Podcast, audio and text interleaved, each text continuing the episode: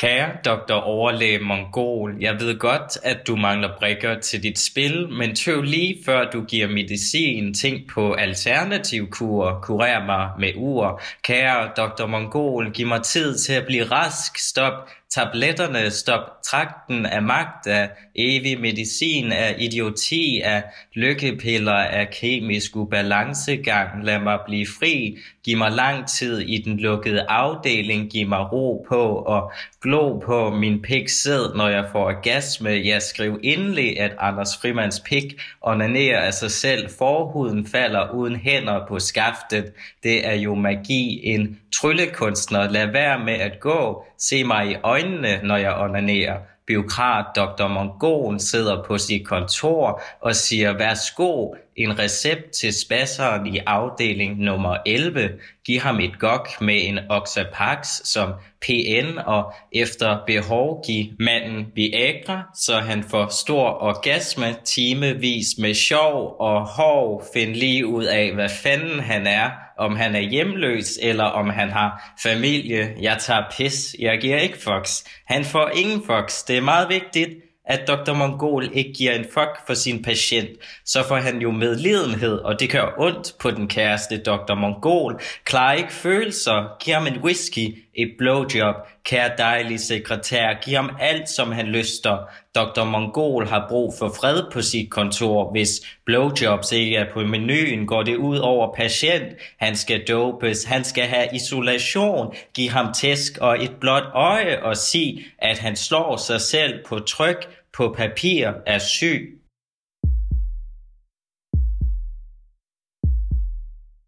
Velkommen til Stetoskopet. Og en noget anderledes, en mere barsk introduktion end den, I er vant til at høre fra os. Mit navn er Sofie Hoppe Søe. Jeg er medicinstuderende. Og digtet, du hørte her, er skrevet af Anders Frimann. Han er 24 år gammel, han læser fag op og begynder på dansk og litteraturvidenskab her til sommer. Digtet her, det stammer fra hans digtsamling, som blev skrevet tilbage her i efteråret 2021. Det var i den samme periode, som hans svære psykose begyndte at blive, ja, bare mellemsvær. Så jeg kan helt uden at underdrive sige, at det var barskt. Fordi det er barsk at have en psykose. Man kan få psykotiske symptomer, hvis man for eksempel har en hjerneskade, en hjernerystelse, har fået høj feber, er stresset eller ikke har sovet i vildt lang tid. Men i Anders Frimanns tilfælde, så skyldes hans kroniske psykose, at han er diagnosticeret med paranoid skizofreni. Og det er det, programmet skal handle om i dag. Om hvordan det er at leve og have en kronisk psykose som paranoid skizofren. Udefra set, der får vi hjælp af psykiater Merete Nordentoft. Jamen, jeg hedder Merete Nordentoft, og jeg er professor i psykiatri, og jeg har arbejdet med patienter med svære psykiske lidelser, herunder skizofreni, i rigtig mange år. Jeg har været med til at etablere det behandlingstilbud, der hedder OPUS, som er et særligt behandlingstilbud til unge med psykose. Og igennem det arbejde også før, der har jeg haft kontakt med rigtig mange mennesker med skizofreni. Og indefra set igennem litteraturen. Fordi det er skriften, sammen med Anders Frimanns antipsykotiske medicin, er hans måde, hans strategi at leve med paranoid skizofreni på. Hans tekst er et lille vindue for os, der står udenfor, til at kigge ind i den psykotiske virkelighed, som Anders Frimann flimrede rundt i over et år. Flimrende, det er et ord, Anders bruger ret bevidst om den tid. Flimrende, fordi Der er meget, der flimrer, for man ved jo ikke, hvad der har været sandt, og hvad der ikke har været. Altså meget firkantet beskrevet. Anders Frimann og Merete Nordentoft, de har aldrig mødt hinanden. Men Anders har givet mig lov til at vise nogle af hans digte til Merete. Så det er altså udelukkende Anders' digte, Merete kommenterer direkte på. Velkommen til. Du lytter til Stetoskopet. I Danmark lever ca. 43.000 danskere med paranoid skizofreni. Merete Nordentoft og Anders Frimann. Hvad er en psykose, når du har paranoid skizofreni? Altså paranoid skizofreni er jo den mest almindelige form for skizofreni, og den er karakteriseret ved hallucinationer og vrangforestillinger. Hallucinationerne, det kan være på alle 5 sanser, men det er oftest på høresansen, altså hvor man hører stemmer, der taler om en eller taler til en, og det er næsten altid nedladende, noget kritisk eller noget truende. Der er bare stemmer, der buldrer i hovedet på dig, skriger og nærmest altså over længere tid hjernevasker din tankegang, sådan så du ikke kan differentiere, hvad tænker du selv, og hvad bliver der sagt, altså stemmer, ikke? Så det er, sådan, det er ret ekstremt, i hvert fald, hvad jeg har været ude for. og det er jo kronisk, så det er sådan noget med, når du står op, så er det der bare, og når du sover, er du så fri, ikke? Men... Og så vrangforestillingerne, det er jo forestillinger, som er urealistiske, og som ikke deles af andre. Forestillinger, som man er fuldt og fast overbevist om, det er en del af definitionen på en vrangforestilling, det er, at man ikke kan indse, at den er forkert. Så det er jo en kombination af hallucinationer og vrangforestillinger. Så er der nogle flere diagnostiske forhold, noget med, at det ikke må skyldes noget andet, og så skal man også være sikker på, at man har forstået rigtigt, om det nu kunne være led i en mani eller en depression, men det er jo for det meste ikke så svært. Men det er altså en skizofrenilidelse, hvor at vrangforestillingerne spiller en stor rolle. Det er det, der ligger i, at det er det paranoide. Jeg hørte stemmer, og til sidst begyndte jeg at tænke, at det, de sagde, havde en eller anden form for relevans, og så begyndte jeg ligesom nærmest, altså ikke med synet, men gennem tankesyn, altså at, sådan jeg vil beskrive det, ser en masse ting. Det er et andet lag af sådan visuelle hallucinationer, men det er noget, jeg først er kommet frem til for nylig. Altså jo mere og mere kommer tilbage, jo mere man tænker over det, fordi det er jo meget at kapere. Under det, så tror man til sidst, at de stemmer, man hører, der er et eller andet i det. Og så lever man nærmest med som sådan en skuespiller i et eller andet form for rollespil, indtil man så bliver anbragt. Det er meget som om, man ligesom, der er et filter, der forsvinder i forhold til sanseindtryk. Du får flere og flere impulser. Du bliver nærmest en autist i forhold til overfølsomhed. Sygt. Nabo banker på dør, tror jeg hallucinerer, jeg er skizofren, ved ikke, at hun bliver voldtaget dagligt, at hun er sluppet fri og har brug for min hjælp, men jeg er jo syg, jeg gemmer mig i fosterstilling, hun banker hårdere og skriger, hjælp mig Anders, og jeg ignorerer hendes brøl og holder mig for ørerne, og hun stopper de bank, der bliver stille, en bil stopper med at køre, det er manden på vej hjem, og han har bæltet med i sin buks. Hans pik er hård og klar. Hun skriger en sidste gang. Jeg tænker, det her er ikke sandt. Det er ikke virkeligt. Og manden finder hende i gang. Tramper op til toppen, hvor hun råber hjælp mig. Og jeg tager telefonen. Jeg ringer til politi og siger psykose. Jeg har psykose. De lægger røret på. Jeg ringer til akut. Siger, jeg er syg. Manden skubber hende ned i sin lejlighed. Jeg kan høre dem. Hun skriger nej, og jeg siger jo, jeg kommer snart. Jeg skal tilbage i psykiatri. De modtager mig på akutten, skal bare møde op, og jeg knæler, og de stønner i voldtægt. Hun bliver ved med at skrige nej, men jo, hun bliver sgu voldtaget, og jeg betvivler mit sind, min virkelighed, at hun ved at blive voldtaget igen, at det er det, de laver hver dag, og bæltet slår som en pisk på hest. Jeg kan høre bæltet og når ikke at sige mere, akut lægger på, de tænker, at det er slut, men han bliver ved. Jeg tænker på mig selv og ringer igen til politi. De siger, du har psykose. Ring til psykiatrien, men hun brækker sig. Jeg hører det hele hver eneste dag. Stemmer i skriger i hovedet. Det er også det her med det kropslige i at blive ved med at høre noget igen og igen.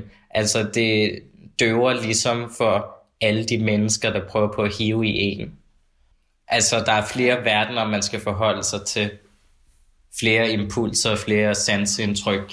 Så det er svært at navigere i, at det her er mine tanker, eller hører jeg stemmerne, eller hvad sker der egentlig med mig? Og så bliver man sådan lidt fortabt, og måske lidt depressiv og så videre, ikke? det er jo stærke sager, og jeg kan godt forstå, at han siger jo selv, at han er mellempsykotisk på det tidspunkt, hvor han har skrevet de her digte. Og det bærer de selvfølgelig præg af, og jeg er da glad for at høre, at han har fået det bedre siden. Altså hvis jeg ligesom skal gå ind i indholdet. For det første så får man jo indtryk af, at hans verden er meget kaotisk og meget skræmmende. Der er en masse ting, der ikke giver mening for ham.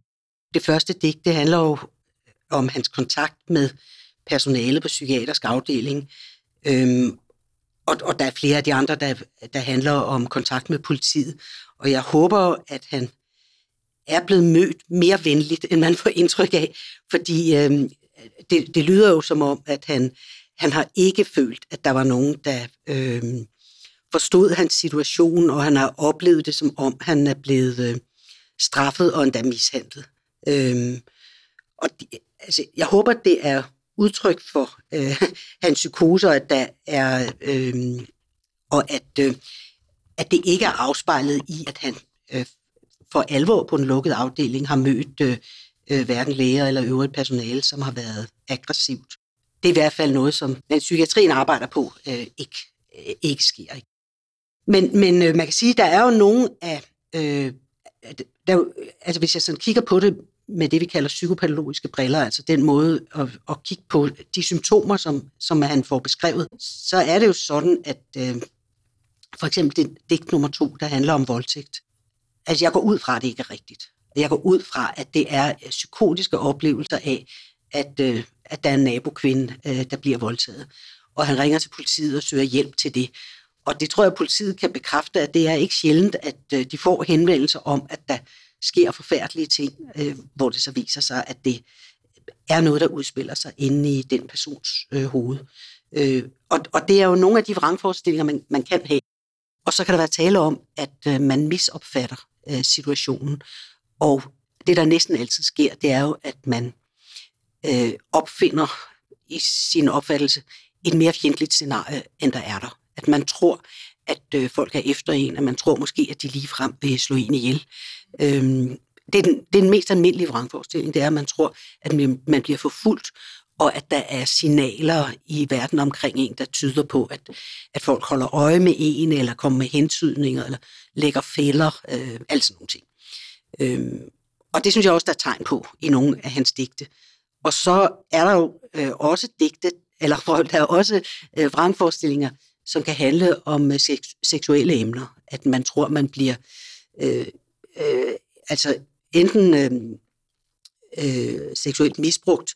Det kan også være, at man tror, at man er enormt seksuelt attraktiv, og at man opfinder romantiske forbindelser, som ikke eksisterer i virkeligheden, når man tror, at der er en eller anden, der er meget forelsket i en. Der kan også være tale om, at man tror, man har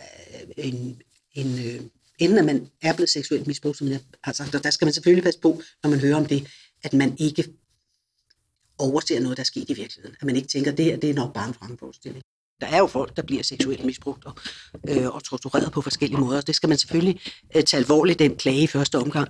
Men når det så viser sig i nogle tilfælde, i de tilfælde, hvor det er en vrangforestilling, så skal man balancere i på den ene side og sige, det må være forfærdeligt for dig at opleve det på den måde, og så samtidig prøve, om man kan motivere for behandling, fordi der er jo hjælp at hente. Og nu er der jo meget kritik af den medicinske behandling, og det er jo, altså den medicin, vi har, er vi jo ikke særlig lykkelige for, den er blevet opfundet for det var sådan 80 år siden efterhånden, ikke?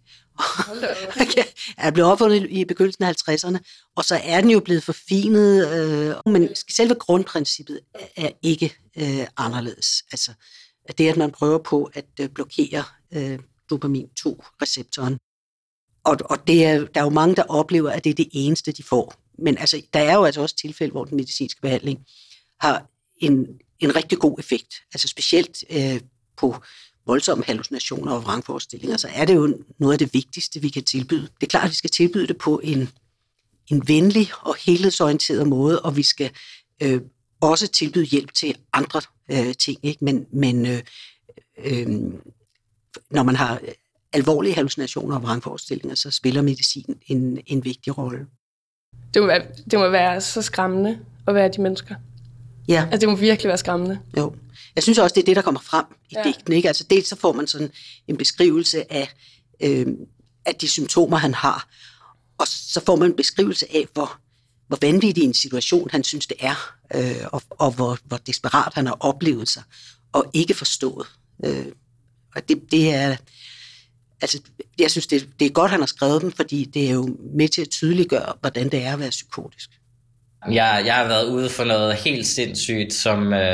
altså, det er sådan noget, jeg har været på stoffer-agtigt. Altså, jeg har ikke været på stoffer, men jeg har virkelig fået en ordentlig røvfuld.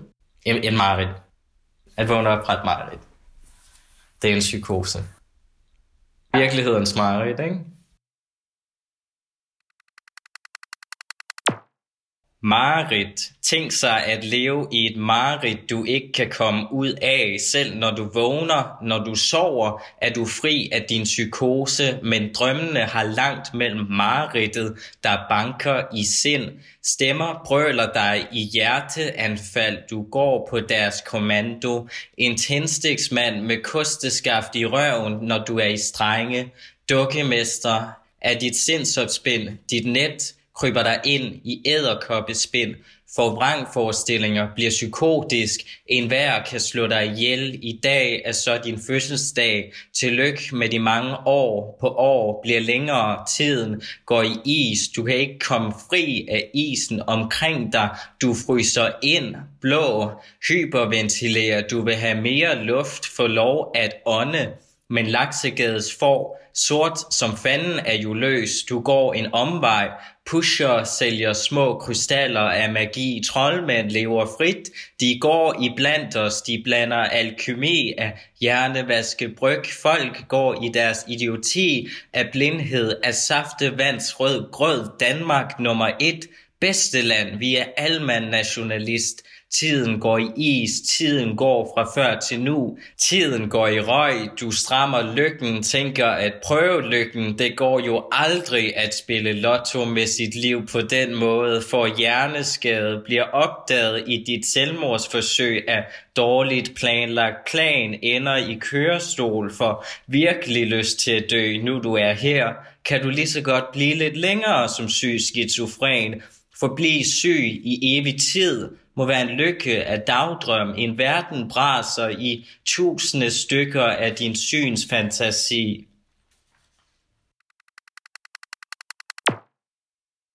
Psykotiske tegn, som for eksempel det her med at høre stemmer, det viser sig nogle gange allerede helt ned til 12-årsalderen. Men hos de fleste så blusser paranoid skizofreni op i sådan omkring 16-24 år. Anders, du var 22, da din psykose begyndte. Hvordan har dit forløb været fra psykosens start til nu? Jeg har svært ved præcis, men jeg ved det 2 år siden, og lidt mere. Jeg fik psykose, jeg blev indlagt, havde psykose, mens jeg var indlagt, og blev udskrevet, selvom jeg stadig var vildt psykotisk. Og så tullede jeg lidt rundt, og så til sidst flyttede hen til min mor, og så startede et OPUS-forløb, og med det, der begyndte vi at finde noget medicin, der virkede. Så jeg har været rask i sådan omkring 1 år. Hvor lang tid har man indlagt? 3 måneder for mig, men jeg skulle have haft meget længere tid i teorien, ikke? Men altså, de havde ikke rigtig styr på noget inden i psykiatrien. Jeg tror aldrig, de var noget så langt, ligesom... Altså, i min autobiografi, så skriver jeg det der med, giv mig for helvede rød saft i stedet for grøn, ikke? Altså, prøv noget-agtigt, fordi de gav Celeste, og det virkede ikke. Det er antipsykotika. Og de blev ved med at tro, at han har det bedre-agtigt eller andet. Det var også meget det der med, altså, jeg er nødt til at prøve på at virke så rask som muligt for at komme ud af det her lort-agtigt, fordi det var jo bare sådan en fængsel på en måde, ikke? Var du tvangsindlagt? Ja, politiet de kom og hentede mig, da jeg gik rundt i Skjern. Boede du i Skjern på det tidspunkt? I Boys, som er sådan en stationsby, en enkelt rejse væk fra Skjern. Men jeg var på en vild rejse. Ja. Og så startede et opusforløb, og der begyndte de at eksperimentere med medicin. Wow! Altså, der gik i hvert fald 1 år, hvor jeg var syg. Og så omkring julen, der skiftede vi over til Latuda, som så det må virke, ikke? Så... Merete Nordentoft, det er dig, der har opstartet OPUS. Kan du prøve at sætte nogle ord på, hvad det egentlig er for en størrelse? OPUS er jo et langvarigt tilbud. Det er et 2-årigt behandlingstilbud, hvor man bliver tilknyttet en fast kontaktperson, som er medlem af et tværfagligt team. Så man har først og fremmest kontakt med den kontaktperson, men man har også adgang til nogle af de andres ekspertise. Og så bliver man fulgt ret intensivt med for det meste ugenlige samtaler, og det er også en standard, at ens familie bliver indkaldt. Og så er der sådan en regel, vi har, som hedder, at der ikke er noget, der hedder ikke mit bord. Altså fordi det kan man ellers nemt møde jo, at det er ikke mit bord, når man kommer med et problem. Mm. Og det er jo fordi, at problemerne for et menneske med en svær psykisk sygdom, de lader sig ikke nødvendigvis klassificere efter den forvaltningsinddeling, vi har lavet. Så nogle gange så kommer man og har problemer med, at man er ved at blive smidt ud af sin bolig, eller man skal have en sidste dispensation for ikke at blive smidt ud af en uddannelse. Og det er jo selvfølgelig noget, der skal løses enten i kommunerne eller på universitetet, eller hvor det ellers er. Men det kan OPUS, det kan ikke løse det, men det kan hjælpe med til, at det kommer til at ske. Og der tror jeg, altså jeg vil ikke sige, at vi adskiller os fra alle andre psykiatriske tilbud, men vi har i hvert fald mere udstrakt politik i retning af at hjælpe med alting. Hvad gjorde de anderledes så? OPUS, de talte til mig som et normalt menneske, blandt andet. Det var ikke vagteskifte, det vil sige, man lærte folk at kende der på gangene. Men det, at de talte til en, det hjalp, kan man sige. Merete, vil du ikke prøve at sætte nogle ord på de ikke-medicinske behandlingsformer? Psykoedukation og kognitiv terapi, så man også får nogle redskaber til at håndtere de vanskelige situationer, man er i. Der er jo mange, der altså blandt andet har dårligt selvværd, og hvor at når stemmerne siger noget, så er det jo også... Altså, stemmerne, det er jo patientens egne tanker, der er blevet lavet om, sådan at de lyder som stemmer. Og der... Altså, når man tænker på det, så tænker man, de tænker godt nok grimt om sig selv. Fordi det er jo sådan noget med, at du fortjener ikke at leve, og du kan lige så godt tage dit eget liv, eller det kan være, at de hører stemmer, der taler sammen og planlægger, hvordan de skal sætte en fælde op, eller slå en ihjel. Og der kan man sige, hvis det er det, der foregår inde i ens tankevirksomhed i virkeligheden, ikke, så hvis man overhovedet kan angribe det på anden måde end rent medicinsk, så det at prøve at lære at tænke lidt bedre om sig selv, og indse, at der er jo andre mennesker, der godt kan lide en, og man har nogle kvaliteter og sådan noget. Så det er jo også noget, man kan arbejde med. Selvværdsterapi. Antipsykotisk, det er efter min mening det, der i hvert fald har virket. Og så nogle coping-strategier i og med, jeg skriver. Det virker i hvert fald for mig. Noget af det, jeg især har tænkt over under snakkene med Merete Nordentoft og Anders Frimann, det er det her med, hvordan det er at være ung med en psykose. For måske er du lige flyttet hjemmefra og bruger weekenderne på at danse med dine venner, og mandagene på at sove til forelæsningerne. Og så rammer psykosen. Og hvad gør du så? Kan du overhovedet forestille dig en fremtid uden psykosen? Og hvor mange er det egentlig, der slipper helt af med de psykotiske symptomer?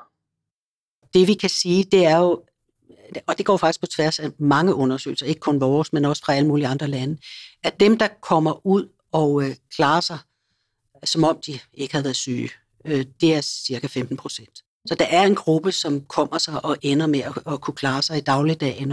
Og i den anden ende er der en gruppe af cirka samme størrelsesorden, 10-15%, som det går virkelig dårligt for. Altså som måske har brug for at bo på institutionen, og som... når man laver gentagende interviews med dem over mange år, så er de stadigvæk meget hårdt præget af psykotiske symptomer. Det kan godt være, at medicinen hjælper noget, men symptomerne går ikke rigtig væk. Altså, det kan vi jo se, når vi laver langtidsundersøgelser, at der er også en del, som faktisk, altså 40%, tror jeg det er, 30-40%, som på trods af den medicinske behandling stadigvæk har psykotiske symptomer.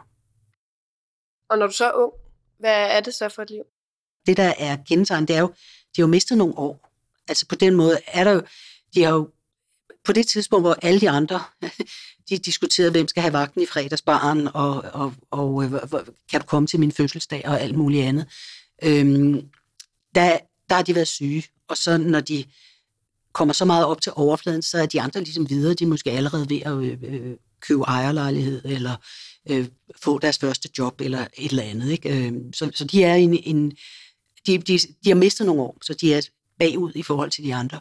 Og så er det også, altså jeg synes noget af det indtryk, jeg kunne få af, hvordan deres liv er, det er jo, at det er sådan lige lidt mere med det yderste af neglene. Altså hvis jeg kan sige det på den måde, at de får tilværelsen til at hænge sammen, men der er også nogle ting, som de har måttet indstille sig på, at det blev ikke mig.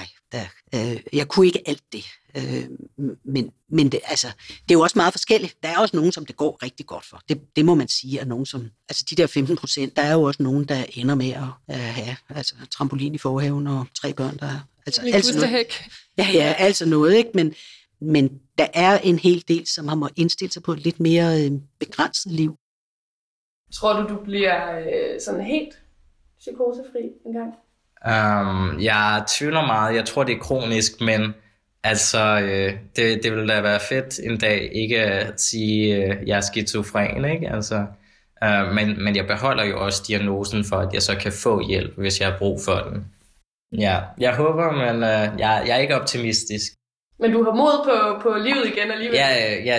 Jeg vil gerne mit forlag, og jeg vil gerne min uddannelse, dansk og litteraturvidenskab, eller hvad det nu bliver.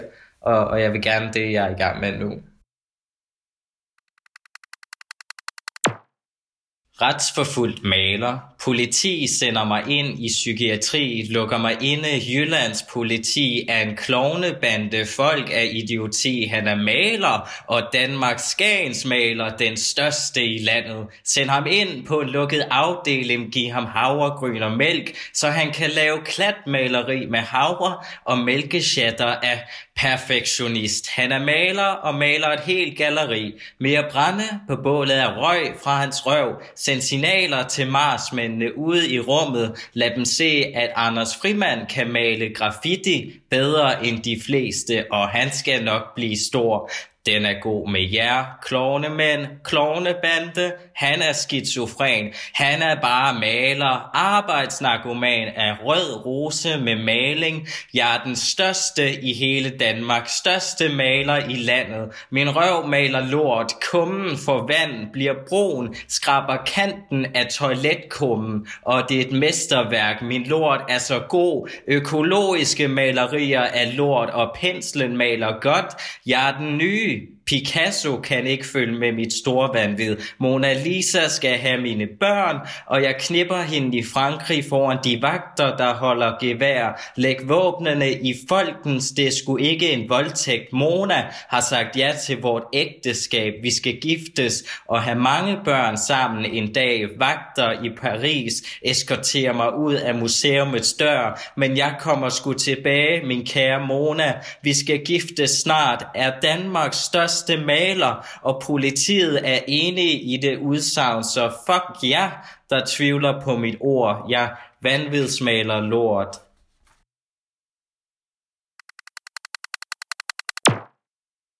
Og så er der det der med familien. De mennesker, som er omkring den, der har en psykose. Da jeg snakkede med Anders, så fortalte han det her. Min familie, de har været støttende og sådan noget, men jeg tror ikke, de har fattet helt, hvor vild en oplevelse, jeg har haft.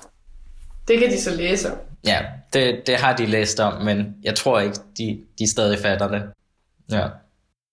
Jeg bad også Merete Nordentoft sætte nogle ord på, hvad hun har erfaringer med pårørende.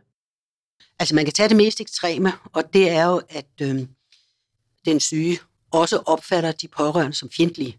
Det sker også af til. Altså nu har han oplevet dem som støttende, men der er også nogen, der begynder at blive mistænksomme og tænke, de er nok ude på noget, og de vil stjæle mine penge, eller de vil af med mig, eller, altså, hvor at, det går helt ind i pårørende relationen også, ikke? Hvor man ikke længere stoler på dem, der står en nærmest. Men der er også en del situationer, hvor at, man oplever en stor del af den øvrige omverden som fjendtlig, men man trods alt stadigvæk stoler på de pårørende. Og der er det jo meget vigtigt, at de pårørende får så meget hjælp, de kan. Fordi det kan være meget svært for de pårørende at forstå, hvordan den syge har det. Og så de kan være meget udfordret af, at de ikke ved, hvordan de skal håndtere det. Og så er det jo også ofte dem, der oplever frustrationerne med at finde ind i psykiatrien og få den rigtige hjælp. Og de må meget ofte påtage sig et stort ansvar, nogle gange endda mod patientens vilje, altså for at prøve at etablere en kontakt til psykiatrien. Så der er mange, der oplever, at de har en rolle både som socialrådgiver og advokater, altså ved siden af at være bror, søster eller far, mor, hvad det nu er, de er, ikke? Det mest ekstreme, som jeg har oplevet rigtig mange gange, det er forældre, der ringer efter politi og ambulance for at få deres børn tvangsindlagt. Ja. Og det er jo altså ufatteligt tunge skridt.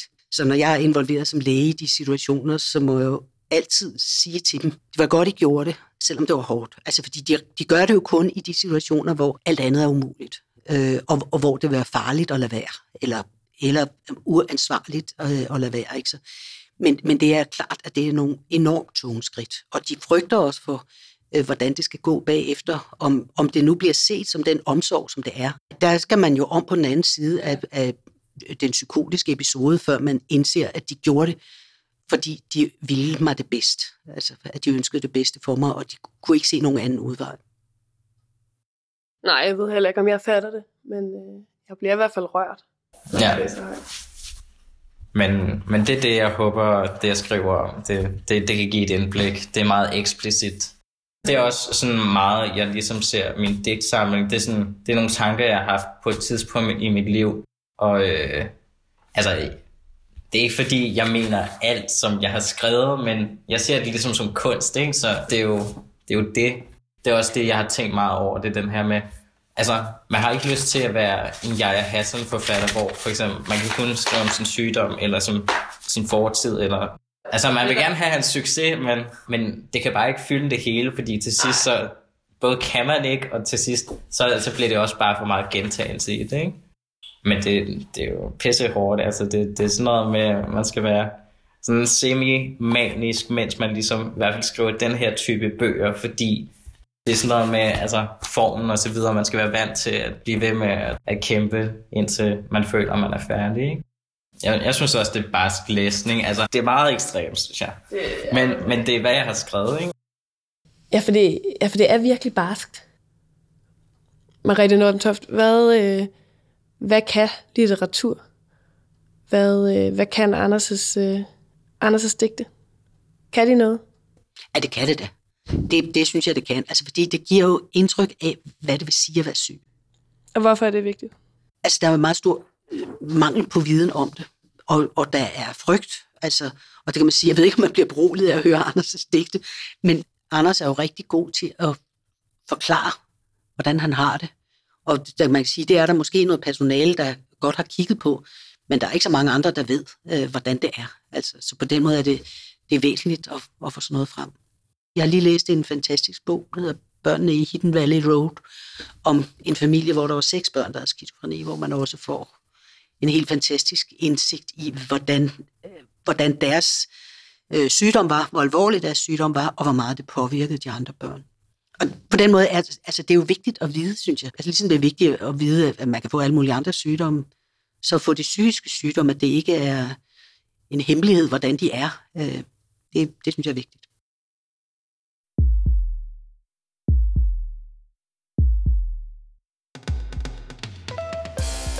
Tak til Merete Nordentoft og Anders Frimann for at hænge psykosens flimrende virkelighed op, for at tage os med ind i den og ud af den igen. Anders' digtsamling er ikke udkommet endnu, så hvis du ønsker dig et eksemplar, så er du velkommen til at skrive til os, og så skal jeg gladeligt formidle kontakten videre. Mit navn er Sofie Hoppe Søe, og du har lyttet til den studenterdrevne podcast Stetoskopet. Tak fordi du lyttede med, og på genhør.